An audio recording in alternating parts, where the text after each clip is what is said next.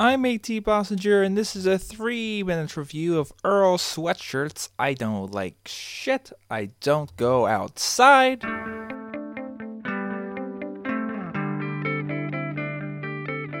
Hi, folks. You're listening to Unsung, where I cover music from top 40 to the band next door via reviews shorter than the song.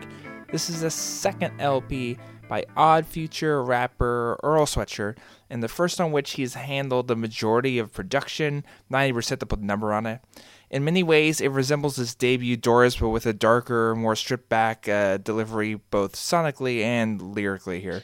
It's a deep record focusing intently on Earl's inner thoughts as he struggles with fame, family issues, and addiction. There's a lot to say about this record, and I'll tell you where you can get more of my thoughts at the end of this podcast.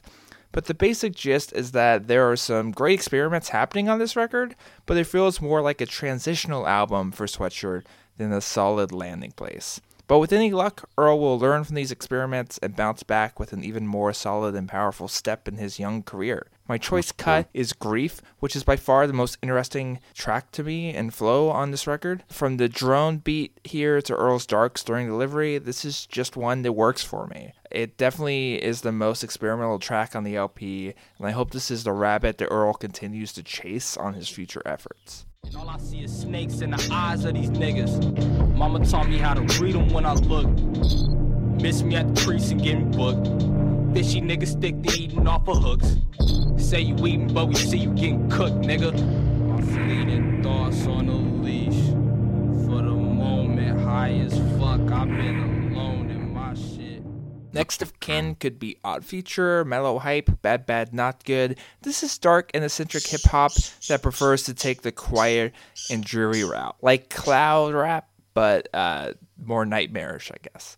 That's I Don't Like Shit, I Don't Go Outside, released through Tan Cressida and Columbia Records. It gets a yellow light.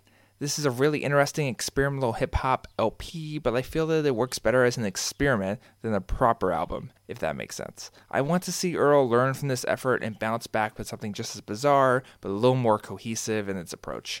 For more of my thoughts on this record, check out my review this week on www.treblezine.com. I'm AT Bossenger, and this has been Unsung, review shorter than a song. Special thanks to GetOffLoops.com for providing our theme music. Until next time, remember, music is life, and life is turbulent.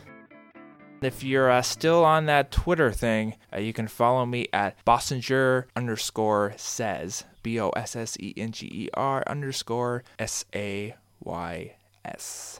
Thanks.